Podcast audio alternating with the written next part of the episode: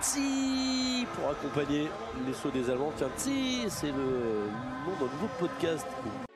Et même le podcast francophone de Swaski et Combiné Nordique.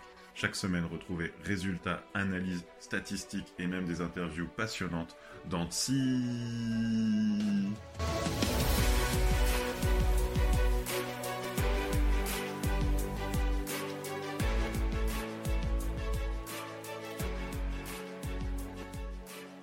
Bonsoir à tous et bienvenue pour cet épisode numéro 26 de TSI, le podcast francophone de saut ski et de combiné nordique. Comme euh, chaque semaine pendant la saison, j'ai le plaisir d'avoir avec moi Romain at Geox120 sur Twitter. Salut Romain. Salut Will, salut euh, saut à ski France sur Twitter. Et bah justement, on va parler de saut ski, mais avant, euh, ça va, t'as pas mangé trop de chocolat, t'es en forme pour ce soir? Je suis en forme pour ce soir et pour euh, les euh, quelques épisodes qu'on va vous, euh, vous préparer pour le mois d'avril, qui sera le mois de, du bilan, le mois du bilan des différentes compétitions de Coupe du Monde, de Championnat du Monde de cette année. Et puis, donc, on, va prendre les disciplines les unes après les autres. Et aujourd'hui, on commence avec le saut à ski masculin. Oui, tout à fait. Une saison rallonge, on a eu l'occasion d'en parler, qui débutait début novembre, qui a fini là récemment début avril. Et on va, on va commencer notre bilan par un avis subjectif avant d'aller dans les chiffres. Comment, comment tu noterais cette, cette saison? Comment tu l'as ressentie? Écoute, moi je lui ai mis 9 sur 10 à cette saison, de par le fait qu'on a eu je trouve euh, des, compétitions euh, intéressantes quasiment, euh, hormis une ou deux, des protagonistes qui, qui se sont montrés, on, en parlera plus tard. Donc globalement, j'ai mis 9 sur 10 à, cette saison. Et toi? Ah bah, Je me trouve un, peu, un peu gêné presque. J'ai mis un 6 sur 10, je sais pas. J'ai eu du mal. Enfin, on a eu un, une belle saison hein, et on va y revenir. Peut-être c'est un peu dur si c'est mis 7. Euh, mais finalement, à peu près euh, dès février, même janvier, on sentait que le globe allait être, euh, allait être joué. Je, je sais pas, il, manquait un petit truc de peut-être de d'excitation, alors qu'effectivement, on a eu beaucoup de, compétitions et, et peut-être on peut tout de suite aller vers les athlètes de la saison. Moi, je me suis noté, on avait un Big Four, comme ils aiment bien souvent dire dans le foot, on avait quatre athlètes largement au-dessus du lot. Oui, je pense que euh, c'est normal de citer euh, ces quatre athlètes euh, comme les athlètes de la saison. Donc, le vainqueur du Globe, Alvor Egner Granerud, le vainqueur du Globe de Volaski, Stefan Kraft, le, troisième du classement de la Coupe du Monde, Angel Anisek, et le quatrième, David Kubaski. Ce sont quatre athlètes qui ont trusté la plupart des, podiums cette saison, et du coup, c'est normal de de les retrouver, de les retrouver euh, en haut de l'affiche. J'ai euh, déjà cette première stat hein, pour nos auditeurs. Donc, euh, si on prend ces quatre athlètes, ils ont à eux quatre trusté 67 podiums cette saison. Donc sur 96 possibles, c'est ça? Ouais, non, 62 parce que je t'ai rajouté les, rajouté les épreuves de, de, championnat du monde. Donc Là où ils ont été le moins sur le podium en plus d'ailleurs. Là, un peu leur point commun, euh, leur point commun, c'est qu'ils ont moins performé au championnat du monde. Et euh, euh, c'est vrai, et je pense que c'est peut-être presque le moment de parler des stats parce qu'on avait ces athlètes-là qui aussi se caractérisent tous par un style, un style magnifique. Oui, en effet, sur, sur les stats de, aussi bien de notes que euh, de, top notes, hein, c'est-à-dire euh, les, les 19,5, euh, les 20, on, retrouve ces athlètes au haut de l'affiche, et notamment donc dans le classement, je vous le donne d'abord, le classement des 20 avec Angel Anisek qui a remporté avec 10 20 le classement de 20 Stéphane Kraft 9-20 et, et Camille Storr 6-20. Et ensuite, j'ai regardé les 19,5. Et là, c'est Stéphane Kraft avec 48 19,5 qui devance Angel Anisek avec 35. Alvor Ener avec 35 et Kubaski avec 28. Donc on retrouve bien euh, ces quatre euh, concurrents et, donc le classement de style qu'on a suivi euh, de façon haletante toute la saison a été remporté alors vraiment de, justesse par Alvor Egner Granerud avec une moyenne de 18,477 devant Stéphane Kraft 18,472. Ah oui, effectivement. Et troisième. Oui, voilà, donc assez incroyable. Et on, peut revenir un peu sur le déroulé de la saison. On a quand même eu, je pense que on est nombreux avant la tournée à avoir dit Koubaki sera le, vainqueur du globe. En tout cas, il en avait vraiment la tête. Il arrive il avait fait quasiment que des podiums en arrivant à la tournée. Il a même été très bon jusqu'à sur la tournée aussi. Hein. presque jusqu'à jusqu'à Sapporo, il enchaîne les podiums. Et, là, il y a eu, c'est vrai quand même, la tournée a représenté un, switch entre un Granerud qui se cherchait en début de saison, un Koubaki qui, qui marchait sur l'eau, et puis après, Granerud a enchaîné janvier, février, il a, il a écrasé tout le monde. Et oui, Granerud avec 12 victoires tout au long de la saison devant David Kubaski, 6 victoires en termes de podium aussi, avec 18 podiums devant Kraft 17, et en termes de top 10, avec 29 top 10 devant Kraft 28. Donc comme tu l'as dit, euh, Granerud qui finalement aura tout gagné cette année. Presque tout gagné. Et euh, avec, il a laissé finalement à l'homme du mois de mars. Euh, si on, décompose la saison, on a eu, on va dire, un mois de décembre Koubaki. À partir de la tournée, c'était Granerud janvier, février, et on a quand même. je pense que Kraft doit être celui qui doit remarquer le plus de points sur le mois de mars, grâce ses bonnes performances au vol à ski, même si Granerud n'est pas un manche. Euh, Granerud, c'est son deuxième globe hein, en trois ans. Euh, il confirme. Euh, Lanichek, c'est sa meilleure performance en carrière avec cette troisième place. Et euh, Koubaki, s'il n'avait pas été absent les, deux derniers week-ends, voire presque deux et demi derniers week-ends, euh, il aurait aussi certainement sa place sur le podium et est quand même très proche du globe. Donc on a on a ces quatre athlètes qui, qui vraiment nous ont enchanté cette saison. Oui, Granerud qui euh, bat euh, tous ses records puisque euh, avec 12 victoires, c'est sa saison la, plus aboutie. Lors de son premier globe, il en avait gagné 11 épreuves. il a fait 18 podiums lors de son premier globe, il en avait fait 13. Et des top 10, alors là, il les a empilés puisqu'il en a fait 28 contre 18 lors de son premier globe. Donc on est déjà à 25, 25 victoires en carrière pour Granerud. Après seulement, c'est quelqu'un qui n'était pas connu avant son globe. Hein. Euh, et qui, euh, du coup, en trois saisons, a déjà clé euh, 25 victoires. Oui, c'est ça. Et, puis, c'est vrai que c'est un, un, sauteur passionnant. il réfléchit beaucoup, on le dit souvent. Il nous a fait vivre une tournée passionnante avec ses, un peu ses états d'âme à chaque tremplin. On attend un peu les réactions de Granerud maintenant. Comment il vit ce tremplin. D'ailleurs, voilà, Planitza au, championnat du monde, ça l'a pas fait d'un point de vue technique. C'est un, sauteur sensible, voire peut-être même hyper sensible. Quand on voit par exemple des crafts ou des choses comme ça qui sont euh, euh, très constants.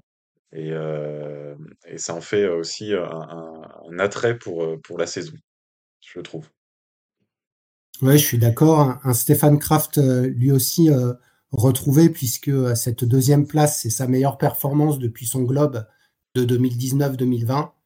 Euh, il n'a pas battu son record de victoire cette année avec 5 victoires puisque il a fait une année à 8 victoires lors de son premier globe en 2016-2017. Il égale son record de podium avec 17 podiums comme en 2016-2017 et c'est son record de top 10.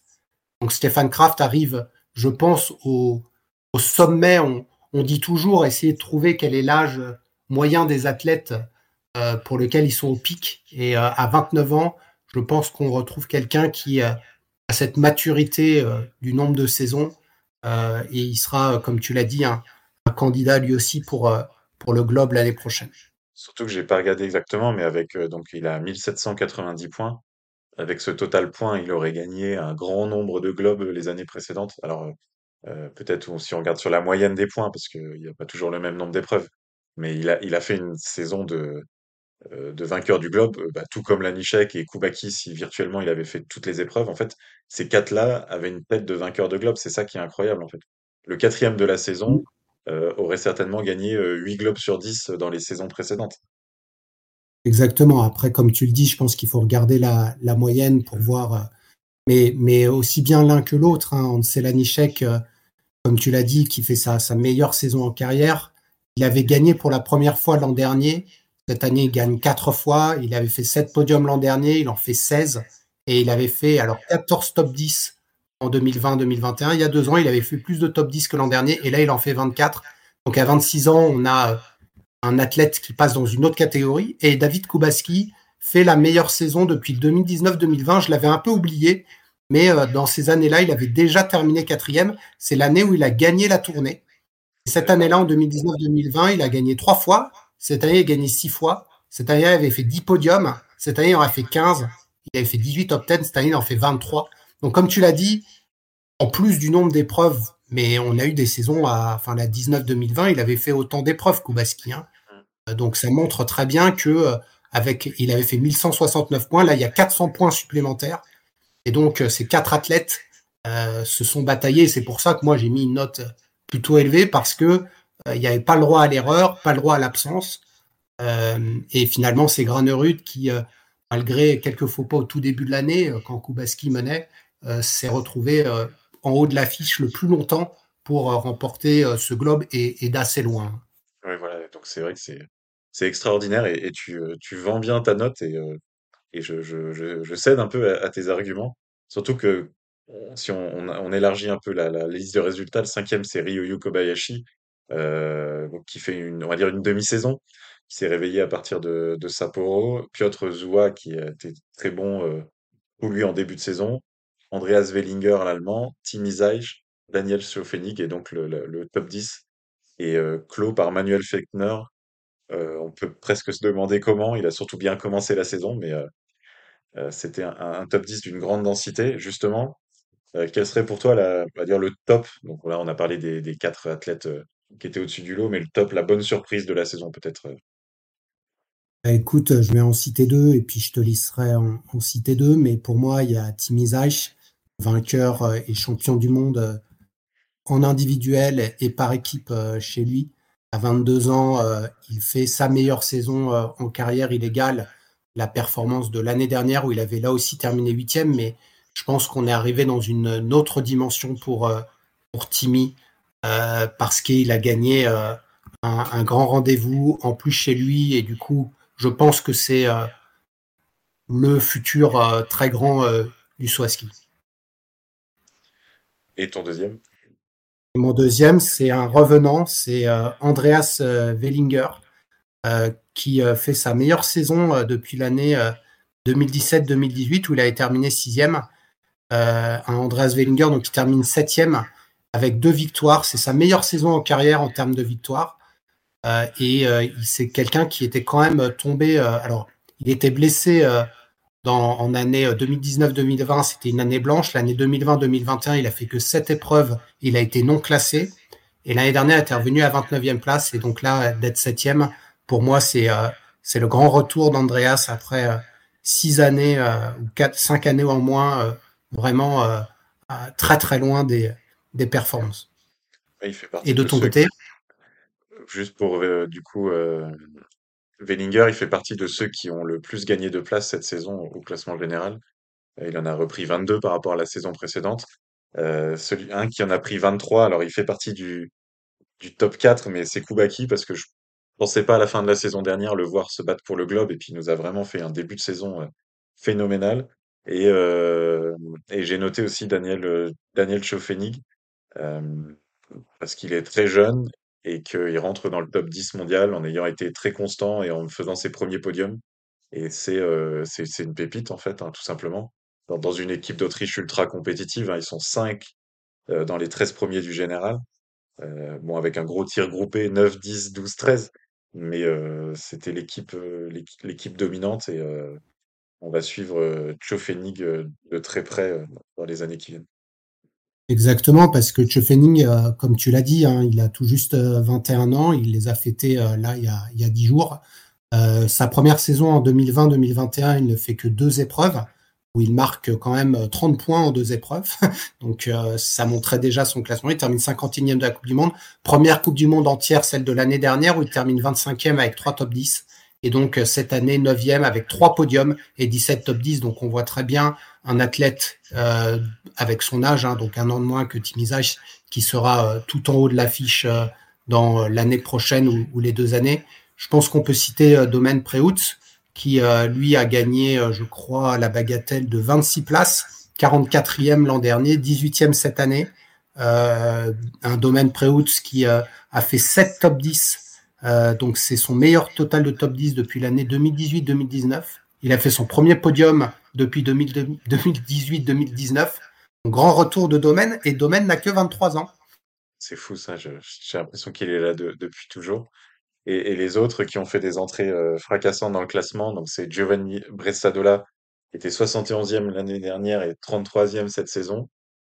Ça tombe encore sur moi, Alexander Schnipsol. T'auras réussi à pas le prononcer de la saison. Qui, était, qui était 66e et qui est 32e cette année. Et Philippe Raimond, qui était euh, mon chouchou euh, au moment de la tournée et qui rentre euh, dans le top 30 mondial après avoir été 62e l'année dernière. Donc 62e, 71, tout ça, c'est des, des, des, des, athlètes qui avaient dû marquer une ou deux fois des points. Je pense que Raymond, il avait dû être dans le groupe national à la tournée. Et donc là, il s'est inscrit dans le dans l'équipe de Coupe du Monde. Donc c'était les, les, les, meilleures progressions de, de, la saison. Alors, je pense malheureusement que tu te trompes, car il y a ah. le rookie de l'année et tu ne l'as pas cité. Ah oui C'est le Christopher Eriksen Sundal, non classé l'an dernier. Il termine 27e, ah donc son, augmentation n'est pas euh, commensurable. 27e pour euh, Sundal, le rookie de l'année, le Norvégien. Et la même année que Timi Zaych, avec trois top 10, il rentre directement dans le top 30. Et euh, c'est un sauteur que tu adores. Et donc, je pense que la tortue, la fameuse tortue. Non, non, c'est vrai, il est passé sous les radars, mais parce qu'il n'a pas non plus fait de, de, de, de performances euh, exceptionnelles, mais euh, il a été là toute la saison. Et c'est vrai que quand c'est un jeune, déjà faire un socle solide toute la saison.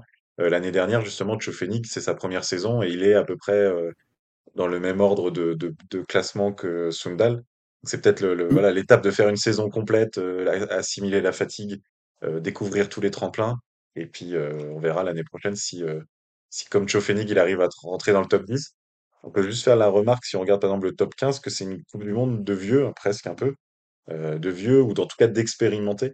Euh, voilà, Kubai, euh, Kraft, il a l'approche la trentaine, Kubaki, il l'a déjà, Zoua, il, il, est de 85, Wellinger, il, ça fait plus de 10 ans qu'il est là, Fettner, Geiger, Eibok, Stor, Eisenbichler, Forfang, c'est vraiment pas des jeunes, c'est des trentenaires bien tassés.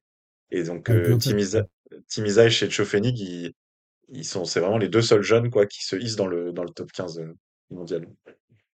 Oui, et comme tu le dis, le fait qu'il y ait eu autant d'épreuves, ça demandait à avoir une certaine maturité. Euh, et là, on le voit très bien dans, dans le type d'âge, et les, les, tout jeunes sont un, un peu en dessous. C'est euh, les rookies qu'on a mentionnés, dont Philippe Raymond et, et Christopher Sundal. On a parlé des, belles surprises, on va maintenant parler des, des gadins, de ceux qui nous ont déçus et euh, je te laisse euh, en citer euh, un ou deux pour commencer. Alors, je vais en citer un et je te laisserai aussi en parler parce que je sais que c'est vraiment ton chouchou et tu, l'aimes beaucoup, mais possible de ne pas citer Marius Lindvik. Euh, il était troisième mondial l'année dernière, il, était champion olympique, il, voilà, il, il était vraiment sur, sur une super forme. Il fait un podium le premier week-end, tu te souviens de ça peut-être? Il fait un podium le mmh premier week-end et puis après patatras quoi. Techniquement, euh, c'était euh, c'était dur quoi. Il nous a fait une saison entière à sauter dans ses skis euh, en un millième de seconde et à se retrouver en freinage. Alors voilà, il y a un top 6, il a, il a un top 10 par-ci par-là. Hein. Il, il était présent quoi. Il a sauté à part les deux derniers week-ends, il a, il a sauté toute la saison. Mais vraiment techniquement, même, enfin voilà, nous on est on n'est pas des, professionnels, mais là c'était vraiment des, des fautes techniques qu'on voyait et il n'a pas réussi à se reprendre, il n'a pas réussi à changer. Donc, euh, on va voir s'il il se reprend la saison prochaine. Et le deuxième, c'est un peu un, flop euh, collectif. Tu as cité Wellinger en bonne surprise, mais je crois que malheureusement, c'était un peu la, seule euh, éclaircie un peu chez les Allemands, parce que dans l'équipe d'Allemagne, ça a été un peu difficile. Geiger est 11e, il, nous sort un podium de temps en temps, soit bien aidé par le vent, mais il n'y avait vraiment aucune constance. Eisenbichler, il est fantomatique, il, s'est approché du podium deux trois fois, mais voilà, aucun aucun éclat. Et, euh, le niveau général de l'équipe était assez euh, assez moyen. Alors c'est l'Allemagne, hein, c'est pas catastrophique. Ils sont toujours 3, 4, 5 dans les points, mais par rapport aux moyens de l'équipe d'Allemagne, on, on, peut attendre plus. Et les ailleurs, les Allemands attendent plus. Oui, c'est sûr. Alors je vais d'abord revenir sur euh, sur sur Linvik, puisqu'en effet c'est un sauteur que que j'adore. Je pense que si on veut trouver une réponse dans la performance de Lingvik, il faut regarder ce qu'il a fait l'année dernière. Lingvik, l'année dernière, il est champion olympique.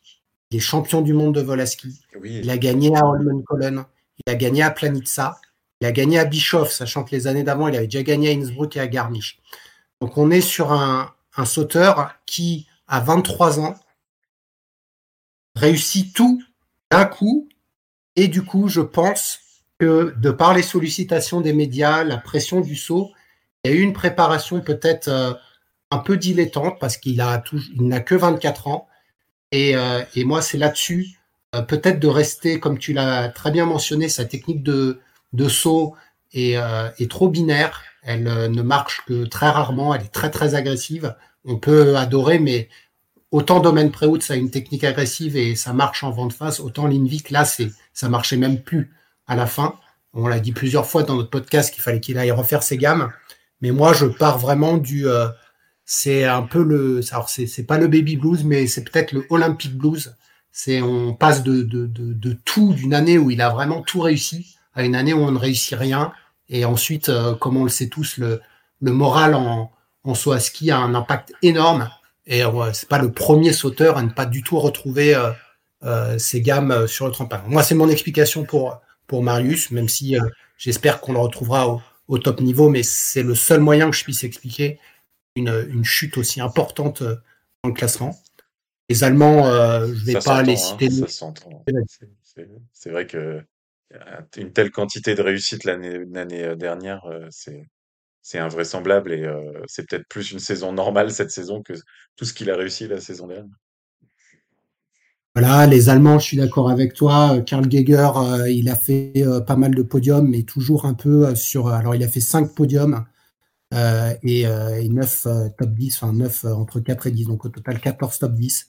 Au global, Karl Geiger, il a la performance de quelqu'un qui est dans le top 10 mondial, et d'ailleurs, je pense qu'il termine dans le top 10 mondial.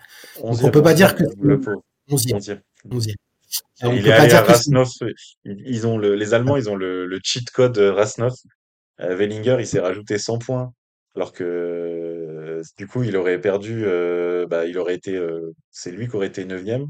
Geiger, il s'est rajouté 60 points. Euh, Eisenbichler, 50 points. Bon, ça ne change pas toute la face de la Coupe du Monde, mais euh, ils ont été un peu aidés dans le classement par ça. Mais euh, oui, Geiger est hors du top 10. Hors du top 10. Et euh, moi, j'ai mis les Japonais, et notamment un Japonais, Yukiya Sato, qui fait une chute. Alors lui, c'est un énorme gadin. Je crois qu'il était 13e l'an dernier. Et alors, il est, je sais pas où il est, mais il doit être au-delà de la 40e place. Je crois qu'il a, euh, ouais, il a, il a mis euh, très peu de points. 54e, 21 points. Voilà, et euh, je pense que tu rajoutes Yunshiro et Keishi Sato qui ont aussi eu des, des chutes. Et du coup, côté japonais, on attendait Rani Keido, que j'avais placé très très haut comme un espoir au vu de son Grand Prix d'été et qui termine à la 43e place. Donc moi, les Japonais, malheureusement, on peut expliquer tout sur le combi ou quoi. Euh, c'est euh, c'est pas ça. Et le dernier que je mentionnerai, c'est euh, cette fameuse stade du quel est le sauteur avec le plus de place entre la quatrième et la dixième place, mais qui n'a pas fait de podium. Et non. C'est Stor. Stor, 15, places entre 4 et 10. Deuxième, Ebok, 13 places entre 4 et 10. Puis Earl, 12 places, et Forfang, 12 places. C'est les quatre sauteurs qui ont, ont, approché les, le podium, mais n'ont jamais. Alors, j'ai pas mis, euh, j'ai pas mis le, le, team event parce que je crois que Forfang il a, il a eu des médailles avec Ström euh, et peut-être que Stor, euh, non, je crois que Stor il n'en a même pas eu. Donc voilà pour les pour les déceptions. On va aller maintenant. Les, en, en, regardant là le, le classement, tu vois, c'est amusant le, la subjectivité aussi. Yuki Asato rate sa saison avec 21 points. Et avec 21 points, on a Yevhen Maroussiak, l'Ukrainien. On pourrait presque rentrer dans les bonnes surprises ou révélations de la saison parce que il a fait euh, des bonnes épreuves, surtout en vol à ski. Il a fait un, des super championnats du monde. Comme quoi, euh, voilà, tout est relatif. Et, euh, et c'était bien de voir un, un Ukrainien euh, marquer des points. Et je, crois que je sais pas ce que tu as fait à ton tableau, mais Jonas Schuster aurait marqué 26 points. Oui, Rasnov, top 10. Ah, c'est pour ça. Il y a Rasnov, si on enlève Rasnov, on peut, on peut remodeler pas mal de la, la fin du classement parce que Casper Ah ouais, Jurosek qui marque 18 points. euh, enfin, on a tout plein de, de trucs. On a des, euh, des Koutelka qui met 10 points sur ses 11 de la saison. Mais Mm. effectivement, euh, mais bah, voilà. Et Romain Roussiak, lui, ses points, il les a mis dans des épreuves. euh, enfin, il en a mis que trois fois, plus deux très bons d'épreuves de championnat du monde. Mais c'était un peu le, le clin d'œil parce que le ski masculin, ça reste seulement six pays qui ont mis des podiums. Euh, ça reste très très concentré au top niveau. Euh, aucun, aucun Français aussi qui était engagé cette saison. Quelques points des Turcs, les États-Unis qui marquent plus de points que d'habitude, on va dire. Euh, ils s'entraînent avec les Norvégiens et ça, ça paye un petit peu. La Finlande qui n'en met aucun dans le top 30, euh, même s'ils ont mis régulièrement des points. Bah voilà, c'est ces pays un petit peu à la lisière là qui le, le classement. Il y a un, il y a un twitto euh, polonais qui s'amuse à faire le classement des petits pays. C'est toujours assez rigolo. Enfin rigolo. En tout cas, c'est assez Ah, éclairant de Du voir euh, le, le- le du coup, cette année, le classement des petits pays. ah, faudra qu'on faudra qu'on se renseigne, mais Ah ben, peut-être si tu mets la Suisse, si tu mets la Suisse dans les petits pays, je pense que c'est Deschwanden, il est 26e mondial. Parce que Du coup, si on regarde euh, donc les victoires par pays, c'est la Norvège qui l'emporte avec 12 victoires devant la Pologne 7 et la Slovénie 6. En termes de podium, c'est l'Autriche avec 22 devant la Pologne et la Slovénie 21 et la Norvège 20. Donc on voit vraiment ces quatre nations qui se sont tenues. Et en termes de top 10, et c'est là où tu parlais de cette homogénéité autrichienne, 86 top 10 pour l'Autriche devant la Pologne 62, la Slovénie 61 et la Norvège 60. Donc on a toujours les trois qui, qui se suivent. C'est sûr que la Norvège a bénéficié de, de Granerud. ils ont 20 podiums, dont 18 de Granerud. Euh, tu disais l'Autriche, 22 podiums, euh, dont 17 de Kraft. Voilà, ils ont été aussi, euh, Ouais, aussi bien aidés, mais euh, voilà, les autres, il va dire, ils étaient plus. Pologne, la Pologne, 21 podiums, dont 16 de Kubaski, et la Slovénie, 21 podiums, dont 16 de Lanišek. Donc, voilà, il y a les, Et, et, les quatre tu vois, là. bah, Granerud, il empêche presque le, il empêche à lui tout seul la crise en Norvège, hein, parce que euh, le deuxième, c'est Forfang, il est 16e, euh, à des années-lumière de, de la tête. euh, on a Tandé qui était assez irrégulier. Bon, Lindvik, on en a parlé. Johansson, on l'a appelé le fantôme une partie de la saison. Granerud, il, la aide, saison, on aurait fantôme. ouais, il aide bien, il aide bien son, son équipe à sauver son, son bilan général. On va, on va passer à du, du subjectif parce que enfin, faut aussi se faire plaisir en, en fin de saison. Est-ce que tu as un concours que tu euh, pourrais dire, allez, c'était le concours de la saison? Bah écoute, euh, moi j'ai mis euh, Bischofshofen euh, pour couronner la tournée en général. Euh, je pense que ton indice de loterie nous, dit que la tournée a été le moment le plus stable en vol. J'ai bien aimé le rythme, j'ai bien aimé ces histoires un peu de psychologie avec Granerud. Donc moi j'ai placé Bischoff pour couronner la tournée en général. Et toi? Alors moi, j'ai mis, c'est vrai que, enfin, déjà, je, j'aime bien ton choix, je l'apprécie parce que c'est l'occasion de, d'introduire le, facteur de loterie et Bischofshofen était l'épreuve la plus stable de la saison.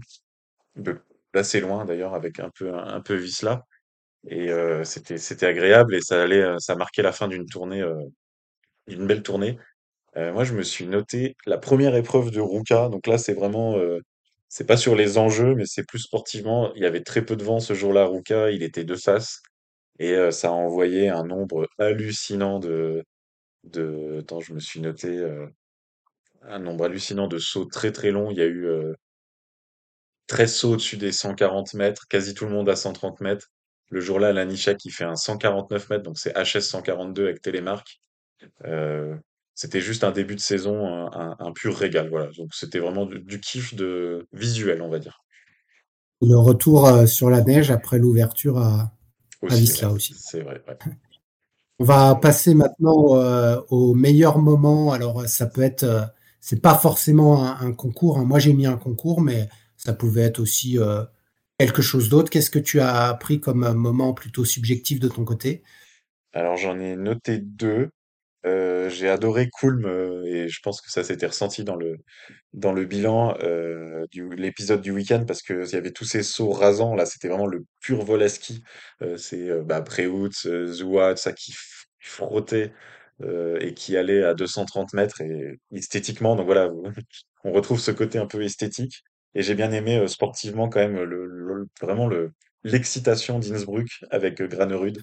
Et ça va aussi avec ce que tu disais avant parce que le deuxième saut de, de Granerud où il fait genre il trouve le déclic à Innsbruck il n'aime pas ce tremplin.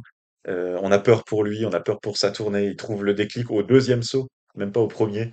Et il sauve la tournée. Et on sait qu'après, il va pouvoir dérouler à Bischofshofen. Il y avait cette excitation et c'était vraiment un moment euh, voilà, excitant au cœur d'une tournée excitante.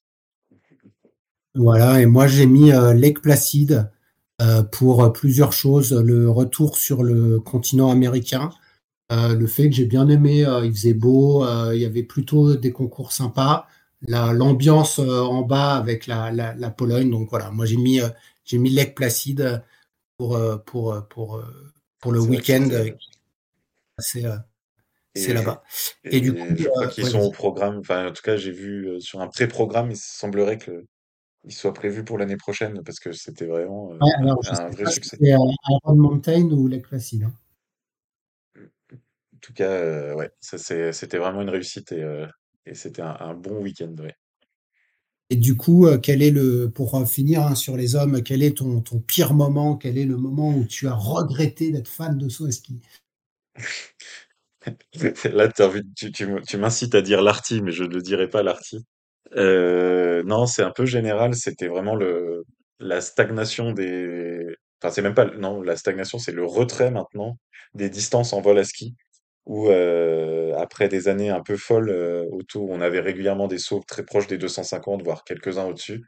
Euh, là, on a eu un 246 mètres de Stefan Kraft en, à Vikersund, et sinon, il n'y a eu aucun saut officiel au-dessus de 242 ou 43. Et, et, et, on en a parlé longuement à la fin de, de Planitza. Mais c'était vraiment les trois week-ends de vol à ski. Alors, c'était des beaux week-ends, il y avait des belles compétitions, mais autour du HS. Et je sais pas, il manque ce petit peps. En plus, le vol à ski, c'est les compétitions et un peu la folie. Et je trouve qu'il y a manqué de cette folie-là. Écoute, euh, moi j'en ai mis deux. Euh, j'ai mis euh, Lillehammer parce que c'était terrible. c'est vrai, c'est vrai. je crois que là, Lillehammer, bon, autant l'Arty, oui, mais Lillehammer, vraiment, c'était horrible. et, j'ai mis les coach requests parce que je trouve que c'est. on a beaucoup parlé à, à Planitza. Euh, ça a été pas mal utilisé. Je suis pas, euh, je sais pas. Je, trouve que par moment on a eu des coach requests, puis la barre est descendue. Enfin voilà, je, trouve qu'il y a un peu de injustice qui se crée un peu avec les coach requests. Euh, après on les a expliqués pour Timisage, Planitza, on en avait eu, je sais plus qui, on faisait pas mal. Je crois que c'est Granerud qu'on faisait pas mal en milieu de saison. voilà, moi j'avais mis, mis des coach requests. Écoute, ouais. Alors, Bon voilà, on, finit, euh, c'est peut-être pas le bon conducteur, on finit par euh, les déceptions de la saison, mais c'était une saison, euh, une saison passionnante, une saison longue. On a hâte de voir les, le calendrier de la saison prochaine. Il y a des choses qui se trament, alors je crois que ça commencerait à plus tard hein, que cette saison. Il n'y a pas l'effet Coupe du Monde, donc on n'aura pas forcément le week-end de début, le week-end de début novembre. On aurait peut-être un, un, programme plus classique, mais voilà, on a hâte, on a hâte de reprendre reprendre parce que même si on râle, en fait, on, les aime bien ces épreuves et, on adore suivre cette Coupe du Monde de ski. Préfère 10 purges et 40, 40 épreuves que, que, que, que, que moins. Donc euh, voilà pour, euh, pour, euh, pour les hommes, on, débriefera rapidement les, les coupes Conti, les coupes FIS et autres coupes nationales dans, dans un autre épisode. Euh, et on vous dit à, très vite pour débriefer, pour faire un autre bilan de cette saison 2022-2023. Euh, Salut. Bye bye. Merci, au revoir.